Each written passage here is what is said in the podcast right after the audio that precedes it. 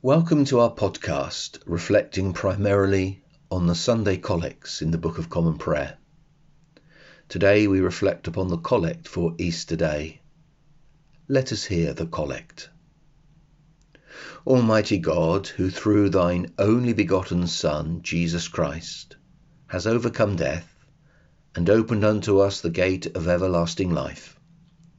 We humbly beseech thee that as by thy special grace preventing us thou dost put into our minds good desires.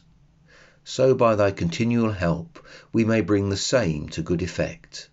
Through Jesus Christ our Lord, who liveth and reigneth with thee and the Holy Ghost, ever one God, world without end. Amen.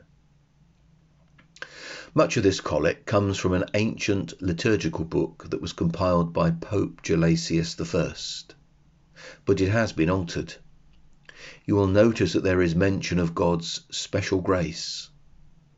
That as by thy special grace. When the collect was first written back in the Middle Ages, there was a teaching in the church that human will on its own has the power and freedom to choose goodness, holiness, doing God's will. Sadly, this type of heresy has not disappeared. Cranmer therefore made it clear in this collect that only by God's grace can we do his will and walk in holiness. And this is made clear also in Article 10 of the Prayer Book Articles of Religion. Let me read part of Article 10. Wherefore we have no power to do good works, pleasant and acceptable to God, without the grace of God by Christ preventing us that we may have a good will and working with us when we have that good will. Whilst in this collect there is a statement of what God has done through the resurrection of Jesus, Almighty God, who through thine only begotten Son, Jesus Christ, has overcome death and opened unto us the gate of everlasting life. And that is surely what we would expect from a collect for Easter Sunday. The emphasis in this collect is on good desires and good deeds. Some might feel that this is an anticlimax or not relevant to Easter Sunday. But it is only because Jesus Christ has overcome death that he is alive and therefore living in us and working his will in us so that we might please him. And very importantly, as the epistle set for today, Colossians chapter 3, verses 1 to 7, reminds us, because we have been raised with Christ, we must be seeking those things that please Christ. In verse 1, if then you have been raised with Christ, seek the things that are above, where Christ is seated at the right hand of God. And the prayer at the heart of the collect is that God would help us, amongst other things, to do that. Here is the prayer.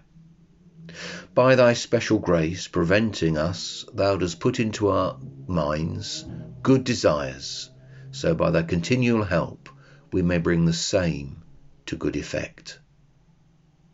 When Cranmer uses the phrase preventing us, it is to be understood in terms of instilling us. So the prayer is that by God's grace, good desires will be instilled into our minds. By thy special grace preventing us, thou dost put into our minds good desires. This is the only way we can obey the command of the epistle, that having been raised with Jesus, in verse 2, we set our minds on things that are above, not on the things that are on earth. But notice, it is only by the same grace that the good desires can be turned into actions. So by thy continual help we may bring the same to good effect. So this Easter rejoice in the great truth of the resurrection of Jesus. But rejoice also in the great grace of God that enables us to live as those united with the risen Christ should be living, to have those good desires that get turned into good actions.